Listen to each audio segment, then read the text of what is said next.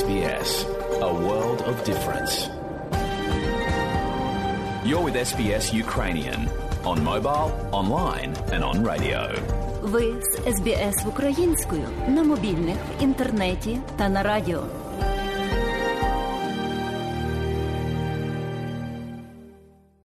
Hello from the BBC. I'm Rob Hugh Jones with an update on the war in Ukraine.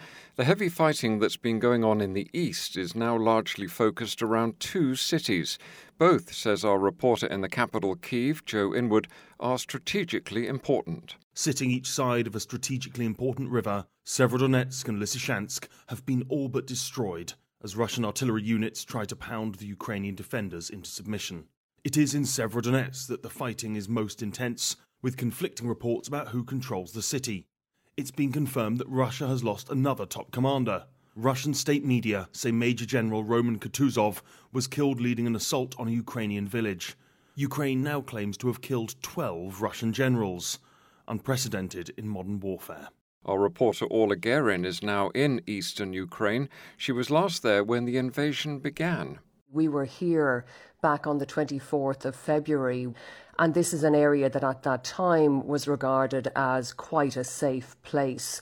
Coming back to the east now, three months on, is quite extraordinary. The difference is incredibly stark.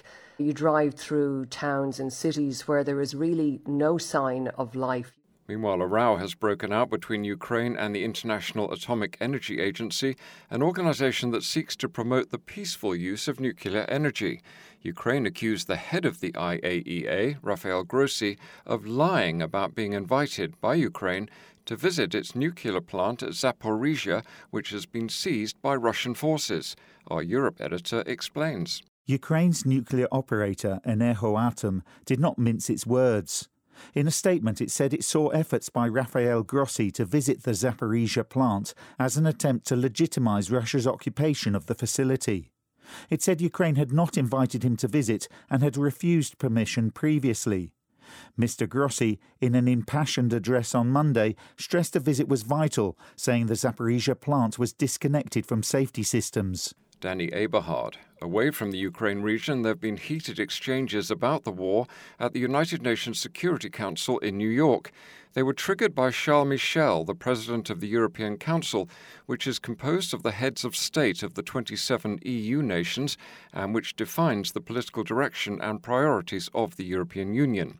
Mr. Michel blamed Russia's invasion for causing a global food crisis. The dramatic consequences of Russia's war are spilling over across the globe, and this is driving up food prices, pushing people into poverty, and destabilizing entire regions.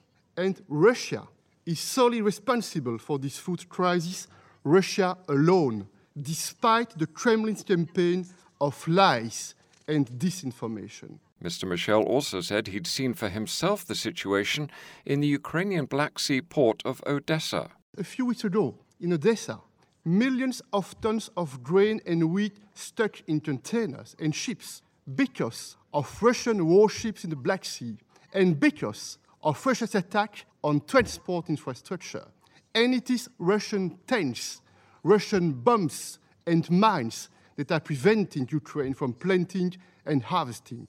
The Kremlin is also targeting grain storages and stealing grain in Ukraine while shifting the blame on others. All of these accusations upset Russia's ambassador to the United Nations, Vasily Nebenzia, who took off his headphones and walked out of the meeting. We've not been able to interview the ambassador, but we have talked to a political analyst in Moscow called Gevorg Mirzayan. He described the EU's accusations against Russia as fake news we uh, don't stop Ukraine from exporting it through uh, the port of Odessa. Just Ukraine must put out all the mines it put uh, near the port of Odessa, and then it can export freely.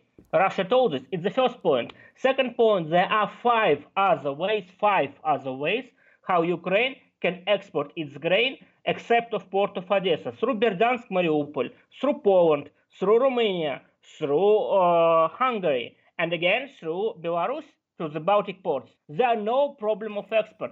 All this is another fake story to uh, blame Russia for another crisis. Finally, reports from Germany say Deutsche Bank has relocated hundreds of employees from Russia to Berlin since the start of the invasion in February. They're among around 1,500 IT specialists the bank employs in Moscow and St. Petersburg. Deutsche Bank is not commenting on the relocation. Those are the latest developments on day 104 of Russia's invasion. I'm Rob Hugh Jones at the BBC.